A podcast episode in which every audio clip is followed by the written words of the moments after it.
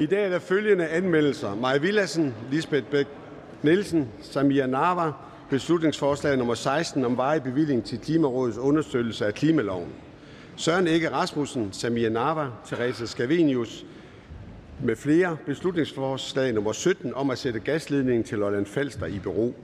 Mette Thiesen, Jakob Mark, Karina Adelsbøl, Helena Artmann Andresen, Lise Bertelsen, Mikkel Bjørn og Alex Arnsen beslutningsforslag nummer 18 om at opdatere, opdatere skolesikkerhedsberedskabsplanerne og udarbejde undervisningsforløb om Muhammeds-krisen til brug i undervisningen i folkeskolen.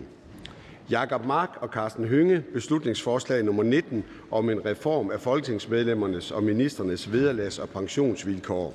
Titler på de anmeldte sager vil fremgå af folketingstidene.dk. Medlemmer af Folketinget, medlemmer af Folketinget Søren Søndergaard og Carsten Hønge har med flere har meddelt, at de ønsker at tage forspørgsel om at anlægge et annulleringssøgsmål om EU-direktivet om mindstelønninger til beskæftigelsesministeren tilbage. Forspørgselen er hermed bortfaldet. Moderaternes folketingsgruppe har meddelt mig, at den med virkning fra den 12. januar 2023 har udpeget medlem af Folketinget Mohamed Rona som stedfortræder for statsrevisorerne for den resterende del af indeværende funktionsperiode i stedet for Lars Christian Lilleholdt. Den pågældende er her efter valgt. Til lønningsrådet har der været følgende udpegninger. Dansk Folkepartis folketingsgruppe har den 22. december 2022 udpeget medlem af Folketinget Nick Zimmermann som medlem i stedet for Ben Bøsted. Socialdemokratiets folketingsgruppe har den 22. december 2022 udpeget medlem af Folketinget Jens Joel som stedfortræder i stedet for Troels Ravn. Enhedsgruppens folketingsgruppe har den 10. januar 2023 udpeget medlem af Folketinget Victoria Velasquez som stedfortræder i stedet for Henning Hyllested. Venstres folketingsgruppe har den 13. januar 2023 udpeget medlemmer af Folketinget Torsten Schack Petersen og Christoffer Ågaard Melson som medlemmer i stedet for Troels Lund Poulsen og Hans Andersen. Venstres folketingsgruppe har ligeledes den 23. januar 2023 udpeget medlemmer af Folketinget Hans Andersen og Morten Dalin som stedfortræder i stedet for Thomas Danielsen og Torsten Schack Petersen. Alle er udpeget for den resterende del af den indeværende funktionsperiode, og de pågældende er herefter valgt. Det eneste punkt på dagsordenen er redegørelse af statsministeren i henhold til Folketingets forretningsorden, paragraf 19 stykke 2. Jeg vil nu give ordet til statsministeren for, at statsministeren kan give Folketinget en redegørelse for rigets almindelige stilling og de af regeringen påtænkte foranstaltninger, jævnfører Folketingets forretningsorden, paragraf 19 stykke 2.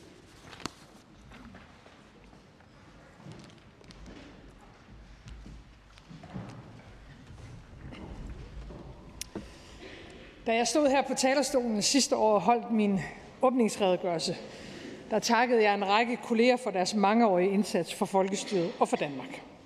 I dag kan vi byde velkommen til hele 65 nyvalgte medlemmer af Folketinget. Tillykke til alle jer, der er valgt ind første gang, og til alle jer, der har opnået genvalg. Danmarks riges grundlov er blandt de ældste forfatninger i verden. Vi var et af de første lande til at indføre almindelig stemmeret. Og vi har gennem turbulente tider i verden og Europa holdt fast i vores demokrati og vores folkestyre. Danmark er et lille land, men med meget tillid mellem mennesker. Valgdeltagelsen er høj, og den danske befolkning er vidende, engageret og deltagende. Vi her i salen repræsenterer et fantastisk folk, et fantastisk land, og vi skal passe på vores dyrebare og velfungerende demokrati. Det er vores fælles opgave. Mit håb er, at den valgperiode, vi tager fat på nu, vil blive kendetegnet af samarbejde og af ordentlighed. Over for de mennesker, vores beslutninger vedrører, og over for hinanden som kolleger. Splittelse og polarisering er nemt, men et velfungerende samfund, ja, det fordrer det modsatte. Derfor har vi 179 en helt særlig opgave. Hver dag at arbejde for det fælles bedste for den befolkning, vi har fået det kæmpe privilegium og ansvar for at repræsentere.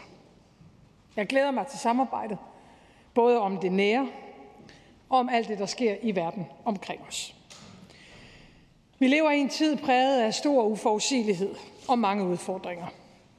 Først en pandemi, så en krig i Europa, energikrise, inflation, økonomisk usikkerhed. Men også en tid med håb og vilje til at gå nye veje. Det afspejlede sig i de regeringsforhandlinger, som vi afsluttede kort før jul. Alle Folketingets partier deltog i drøftelserne. De blev historisk lange, fordi vi var grundige, og fordi vi afsøgte alle muligheder for at bringe Danmark videre i et bredt politisk samarbejde. Jeg håber, der er en del partier her i salen, som kan finde nogle aftryk i regeringsgrundlaget, som blev resultatet af forhandlingerne. Vi har sat nye klimamål, vel at mærke de mest ambitiøse for Danmark nogensinde. Med et stedigt fokus på at realisere de klimamål, vi har sat, og de nye for øje, vil vi bane vejen for en hurtigere grøn omstilling. Fjernvarme og varmepumper skal nå flere danske hjem, og vi skal udbygge vores globale grønne førerposition, skabe grøn vækst for vores virksomheder. Når det gælder velfærden, skal pengene selvfølgelig følge med, når der heldigvis bliver både flere børn og flere ældre. Vi skal holde fast i en stram udlændingepolitik. At styr på antallet, der kommer til, er afgørende både for Danmarks sammenhængskraft og for, at integrationen lykkes. Men de stramme regler medfører en gang imellem nogle udfordringer der for mennesker, der ønsker at arbejde og bidrage til Danmark. Dem vil vi søge at løse. I de kommende år ønsker vi at investere i hinanden. I velfærd, i uddannelse, i sundhed og psykiatri. Og i forsvaret og vores fælles sikkerhed og tryghed. Fælles for de initiativer, jeg nævner her, det er, at de er forbundet med store udgifter. Men forslagene til, hvordan vi skal finansiere dem, det fornemmer jeg, at der ikke er lige så stor appetit på. Selvfølgelig fordi de er svære, og fordi det kommer til at kræve nogle hårde prioriteringer. Men måske er sandheden også den, at det ofte er let at blive enige om at bruge penge, og mindre let at beslutte, hvor pengene skal komme fra. Den nye regering er født som et arbejdsfællesskab. Vi er tre forskellige partier med forskellige holdninger og historiske rødder. Vi ser ikke ens på alting og kommer næppe heller til det i fremtiden. Men vi deler en fælles erkendelse af, at vi kun når i mål med de ambitioner, vi har for Danmark, hvis vi indgår i et forpligtende samarbejde om de løsninger og reformer, som faktisk også gør dem mulige. I min tale i dag vil jeg gerne invitere alle Folketingets partier indenfor i det samarbejde. Grundlaget for det danske velfærdssamfund, det er selvfølgelig en stærk og robust dansk økonomi. Det har vi i dag. Skiftende regeringer og skiftende flertal i Folketinget har igennem årtier ført en økonomisk politik, der har skabt sunde offentlige finanser. Gode rammevilkår for erhvervslivet, vækst og lav offentlig gæld.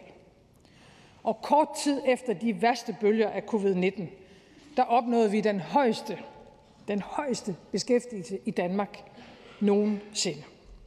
Med andre ord, så står vi godt rustet, men vi er også udfordret. På den korte bane er den høje inflation. Vi ser heldigvis, at den er aftaget de seneste måneder. Men den ligger på et fortsat højt niveau, og det kan mærkes i alle danske familier. Regeringen vil inden længe fremlægge forslag til en ny inflationspakke, der målrettet og midlertidigt hjælper trængte danskere. Samtidig med det her er vi udfordret af, at verdensøkonomien bremser op. Det kommer til at ramme en lille åben økonomi som vores, for vi lever af at handle med de andre. Vi ser ind i et år, hvor vi forvente, hvor dansk økonomi vil tabe fart, væksten vil falde, arbejdsløsheden vil desværre stige. Derfor skal vi føre en økonomisk politik, der både er ansvarlig og retfærdig, så vi kommer så skånsomt igennem som muligt. Og samtidig med det skal vi styrke vores økonomi strukturelt. Om bare syv år, i år 2030, der vil der være 125.000 flere ældre på 70 år eller derover, og 50.000 flere børn under syv år. I har alle sammen hørt tallene igen og igen og igen i den valgkamp, der netop er overstået. Jeg vil gerne gøre én ting helt klart. Det her handler ikke om at betragte samfundets ældste som en ældrebyrde. Slet ikke. Tværtimod. Det er generationerne før os, der har bygget det danske samfund, og vi er jer dybt taknemmelige. Men det er samtidig vores opgave at sikre, at der så faktisk er en, elde, en værdig ældrepleje, når livets efterår melder sin ankomst. For der kommer flere ældre med behov for pleje og omsorg. Der kommer flere patienter på sygehusene. Der kommer flere børn i vuggestuer, børnehave, dagpleje og skoler. Mens andelen af os, der er i beskæftigelse, vil falde. Det har den konsekvens, at det økonomiske råderum til nye prioriteter, nye opgaver er begrænset. Mens mængden af initiativer, vi skal i mål med, initiativer, der koster penge, er stor. Tillad mig at give bare et par eksempler. At lade pengene følge med er sådan et begreb, vi bruger på Christiansborg. Der kommer flere ældre, der kommer flere børn, så skal der ansættes flere medarbejdere, der skal bruges flere penge på de samme mennesker. Og flere til. Det alene vil koste 21 milliarder kroner frem mod år 2030. Hvis vi skal indføre bedre løn- og arbejdsvilkår i velfærdssamfundet, 3 milliarder i år 2030. En psykiatriplan, yderligere 3 milliarder i år 2030. Det er bare nogle få nedslag. Læg der til beslutningen om, at Danmark selvfølgelig skal levere det bidrag, vi har lovet vores allierede i NATO. Regeringen ønsker at fremrykke forsvarsudgifterne, så vi i år 2030 når op på de 2 procent af BNP, som der i øvrigt er et bredt flertal for her i salen. Det er 20 milliarder kroner mere til forsvar og sikkerhed i 2030. Uden nye kilder til finansiering, så går det her regnestykke ganske enkelt ikke op. Det tror jeg alle kan høre. Nogen vil sige, I kan bare hæve skatterne. Andre vil sige, I kan bare skære ned på velfærdssamfundet. Men ingen af de to veje vil jo gøre Danmark stærkere. Og det vil ikke føre noget udvikling med sig. Lad os derfor tænke større. Vores ønske er reformer. Vi gør tingene på en ny måde, men hvor vi også har mod til at vælge til for at vælge noget andet fra, og hvor vi alle sammen bliver nødt til at bidrage noget mere. For den barske sandhed er, at der findes ikke nogen nemme løsninger. Tillad mig derfor at være lidt direkte. Hvis ikke vi reformerer, hvis ikke vi prioriterer, og hvis ikke vi får endnu flere danskere i arbejde, så må vi slække på de ambitioner, vi har for vores samfund. Og hvem ønsker egentlig det? Så må vi slække på ambitionerne, hvad enten det er klima, velfærd, den enkelte danskers økonomi eller de nødvendige investeringer i vores sikkerhed og internationale alliancer. Så enkelt er det, og så svært er det. Og vi kan jo stille os selv nogle spørgsmål her i salen. Er vi selv tilfredse med det velfærdssamfund, vi i dag tilbyder danskerne? Er der værdighed nok i ældreplejen? Er der værdighed nok i de rammer, vi giver alle familier med et barn med handicap? Skal vi stille os tilfreds med, at hver tiende elev ikke gennemfører folkeskolens afgangseksamen? Er det godt nok? Er det godt nok, når en ung mand med kræft søges sendt i aktivering kort tid før han desværre dør af hans sygdom? Er det godt nok? Er det godt nok, at vi i et samfund, hvis fornemmeste opgave det er at sikre social mobilitet, stadig i stort omfang reproducerer sociale problemer fra en generation til den næste? Er vi helt sikre på, os der er her, at vi kommer til at levere en jordklode videre til vores børn og børnebørn, der er i bedre stand end den, vi selv overtog? Og hvad er vores svar fra dansk side, hvis de sikkerhedspolitiske trusler, vi står overfor, ikke falder bort, men måske snarere er et nyt vilkår? Jeg kan svare på egne og på regeringsvegne. Danmark er et fantastisk land, måske verdens bedste. Og meget er godt, solidt og i øvrigt bedre end de fleste andre steder. Men kan vi nå længere? Kan vi give endnu flere børn endnu flere muligheder? Kan vi skabe et samfund med endnu mere frihed? Et, der er grønnere, et, der er stærkere? Svaret er ja. Men svaret er også, at det ikke kommer af sig selv. Og nej, os der sidder her, vi er ganske enkelt ikke tilfredse med de resultater, vi i dag leverer fra Christiansborg. Skal vi lykkes med alt det, vi gerne vil med vores land og for vores land, så er der brug for reformer. Lad mig starte med velfærd. Det danske velfærdssamfund, som mange af os sætter højt, hører til de bedste i verden. Men der er i den grad også rum for forbedring, forandring. Der er behov for højere ambitioner på vegne af dem, der har det sværest. Nye mål, konkrete resultater for danskerne. Vi kender allerede problemerne til hudløshed. Biokratiet, papirarbejder, detaljstyringen, der æder sig ind på hverdagen, på plejehjem, i skolen og på sygehuset.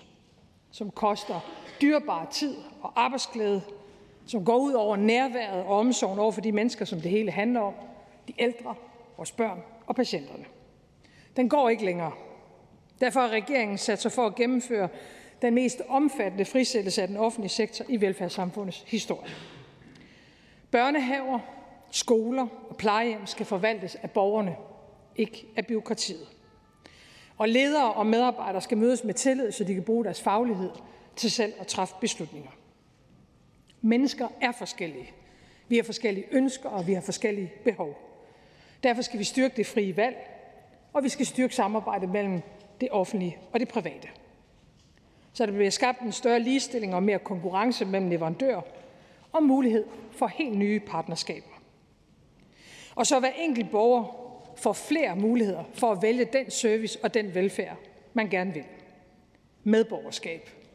Og langt mere lokal frihed, ansvar og engagement. Det er det, der skal kendetegne fremtidens velfærd. Med andre ord vil vi gøre, hvad vi kan for at gøre velfærdsstaten til at være et velfærdssamfund. Frisættelsen af vores velfærd er det ene af de i alt otte reformspor, som regeringen har sat sig for at gennemføre. Jeg vil ikke gennemgå dem alle sammen i dag, men slå ned på et par af de mest centrale.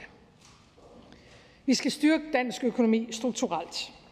Flere skal i arbejde, og alle skal bidrage mere. Vi har sat os det mål at øge den strukturelle beskæftigelse med 45.000 personer i 2030. Vi foreslår som det første, at vi skal arbejde en dag mere om året ved at afskaffe en helligdag. Vi vil også gennemføre en skattereform, der letter skatten for mennesker i arbejde. Vi foreslår at forhøje beskæftigelsesfradrag, sænke topskatten for indkomster op til 750.000 kroner og indføre en særlig skat på meget høje indkomster. Skattereformen vil gøre det mere attraktivt for den enkelte borger at arbejde og yde en ekstra indsats. For det enkelte menneske handler det, om, handler det at have et arbejde jo ikke kun om kroner og øre. Det handler også om værdighed, stolthed, fællesskab, ja, og om frihed. Selvfølgelig skal det. Selvfølgelig skal det altid kunne betale sig at arbejde. Derfor vil vi indføre et særligt Øh, forhøjet beskæftigelsesfradrag for enlige forsørgere. At være enlig mor eller far med tre børn og samtidig passe et arbejde, det kan godt være et sværere liv end så mange andre. Den indsats og de livsomstændigheder vil vi gerne honorere særligt. De mange, der i dag arbejder deltid, skal have bedre mulighed for at gå på fuldtid. Sygefraværet skal nedbringes. Og samtidig skal vi bane vejen for, at flere af de, der i dag stadigvæk står uden for arbejdsmarkedet, kommer i gang med at arbejde. Det gælder ikke mindst kvinder med indvandrerbaggrund. De skal i job, og de skal tage del i fællesskabet med os andre. Der kommer nu en egentlig arbejdspligt. Det skulle vi have indført i Danmark for mange år siden. Det er godt for kvinderne, det er godt for samfundsøkonomien, det er godt for børnene, og det er godt for ligestillingen mellem kønnene. Og regeringen vil finde nye veje og løsninger, der reelt kan hjælpe de knap 45.000 unge, der i dag starter deres ungdom og deres voksenliv på et alt for skrøbeligt grundlag, fordi de hverken er i gang med uddannelse eller job. Når flere danskere kommer i arbejde, vil det styrke vores økonomi, vores virksomheder og vores velfærd. Men mindst lige så vigtigt, så vil det løfte tilværelsen og livskvaliteten for rigtig mange mennesker. Det at have et arbejde, hvis man overhovedet kan, og gøre nytte og bidrage, er og bliver en af de vigtigste værdier i vores samfund. Alle kan ikke arbejde, det ved vi godt.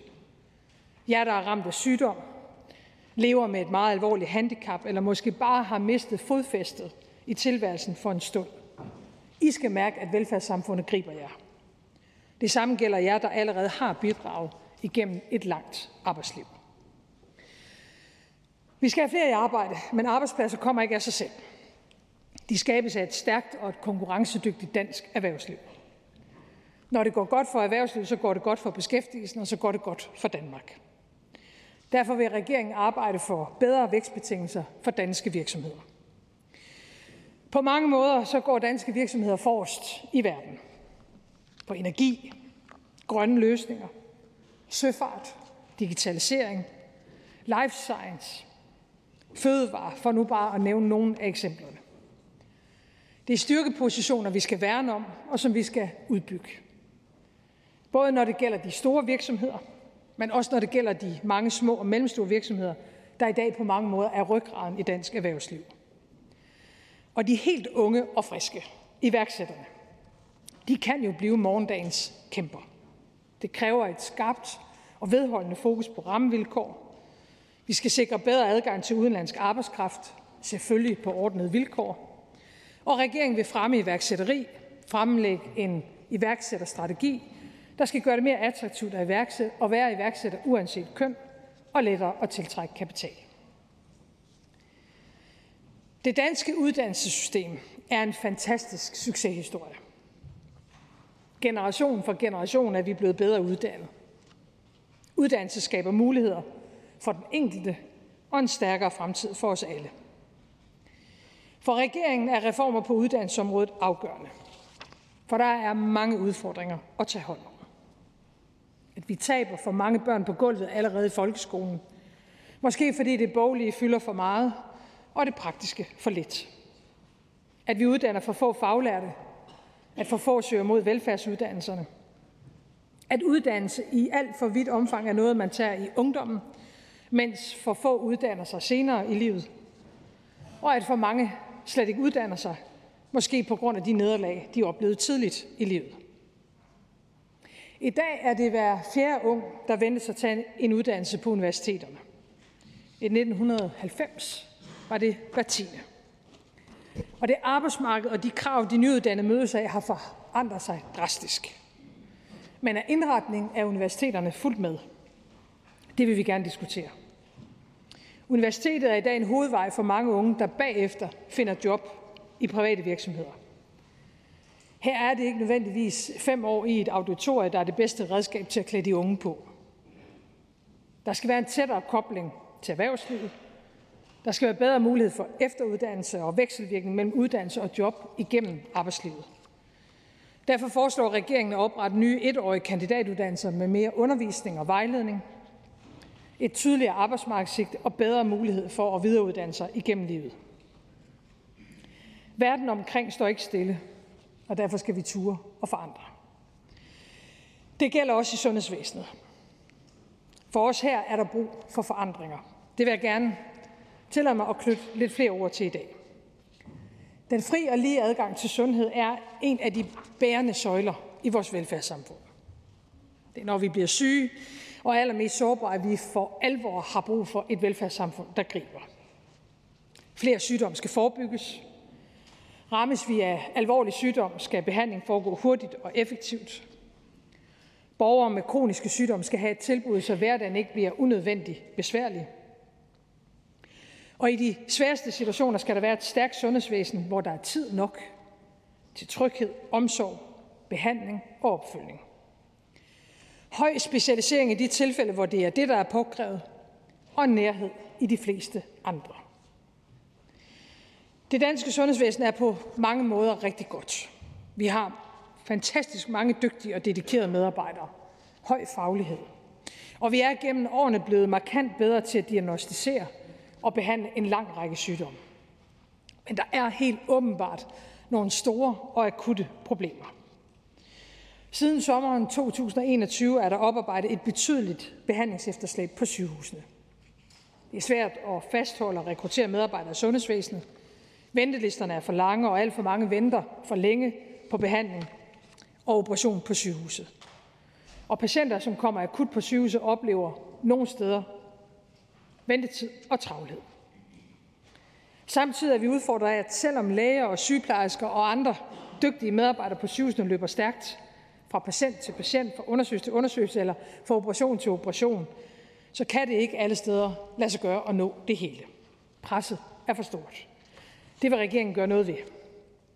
Vi prioriterer 2 milliarder nu til at få ventelisterne ned og lette presset på akutmodtagelserne.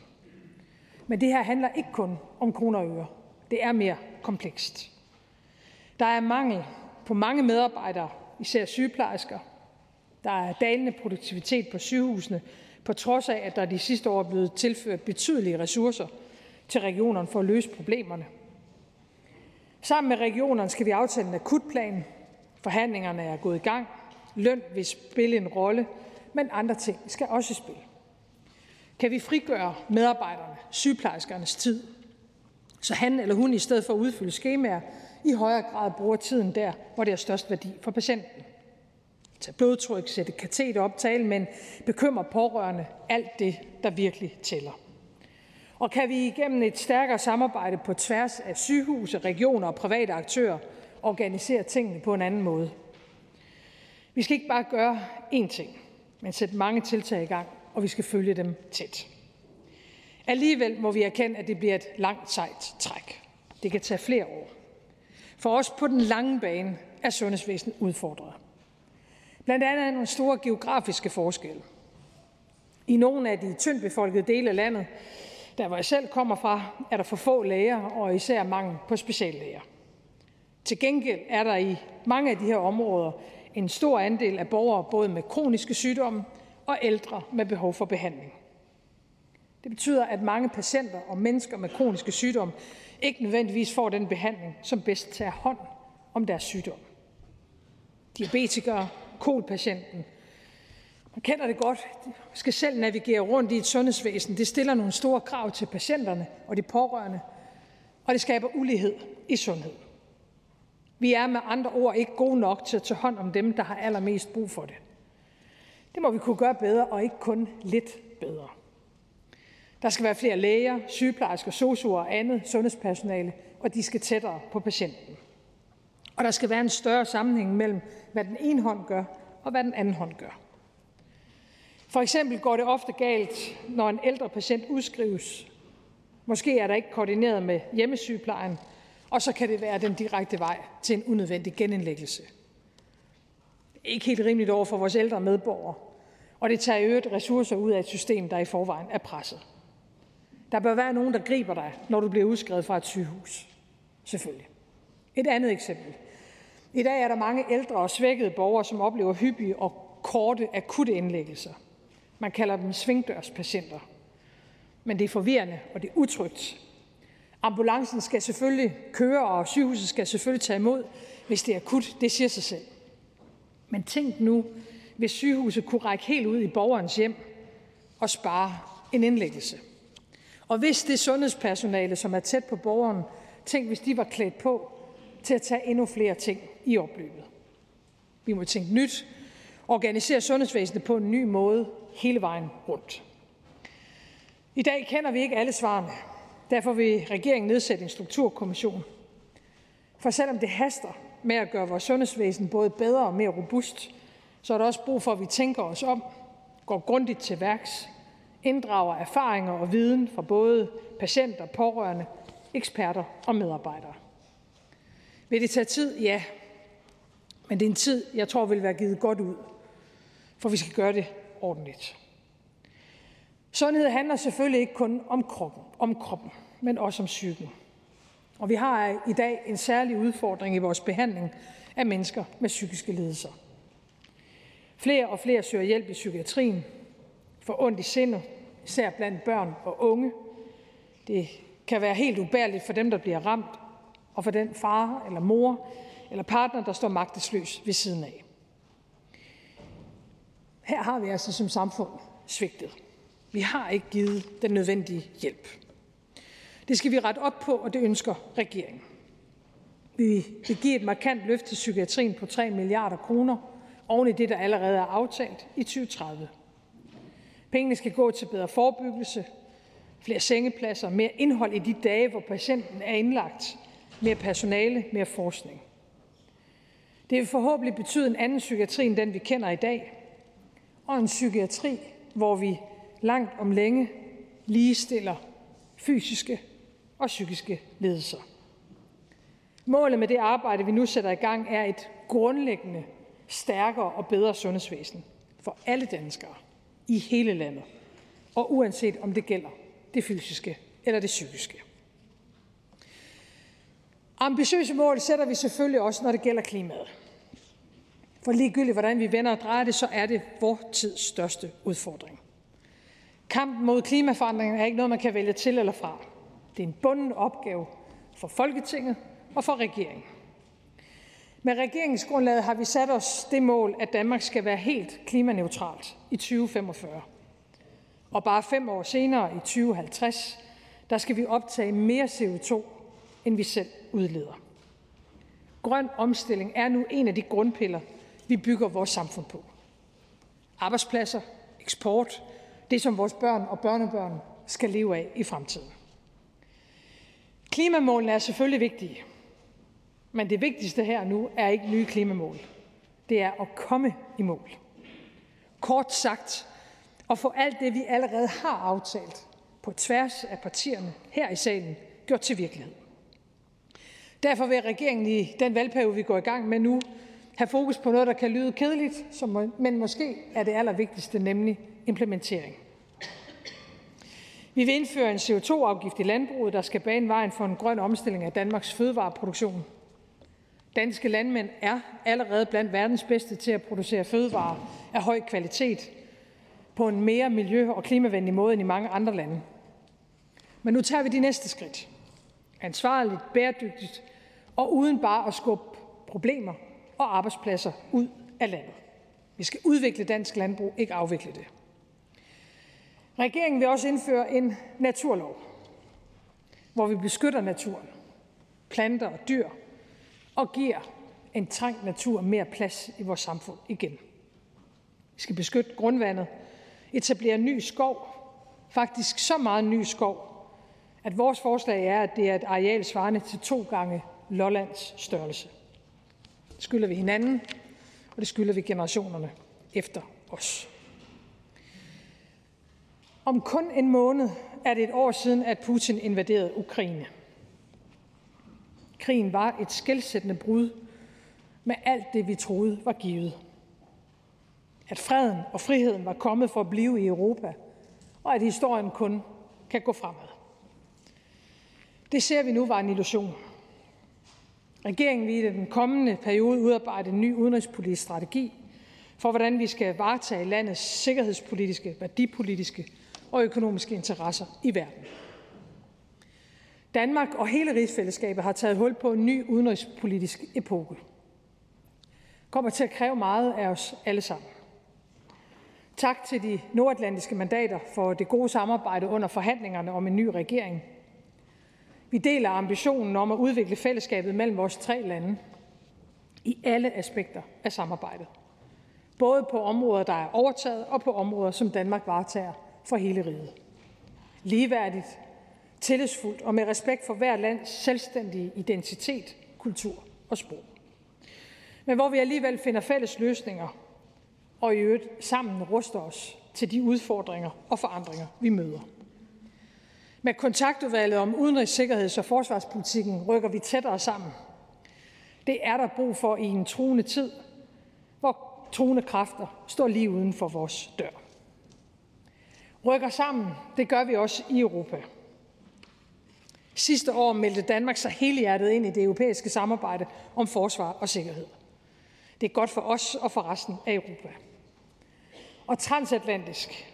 Vi skal bidrage mere til NATO. Vi skal løfte mere selv.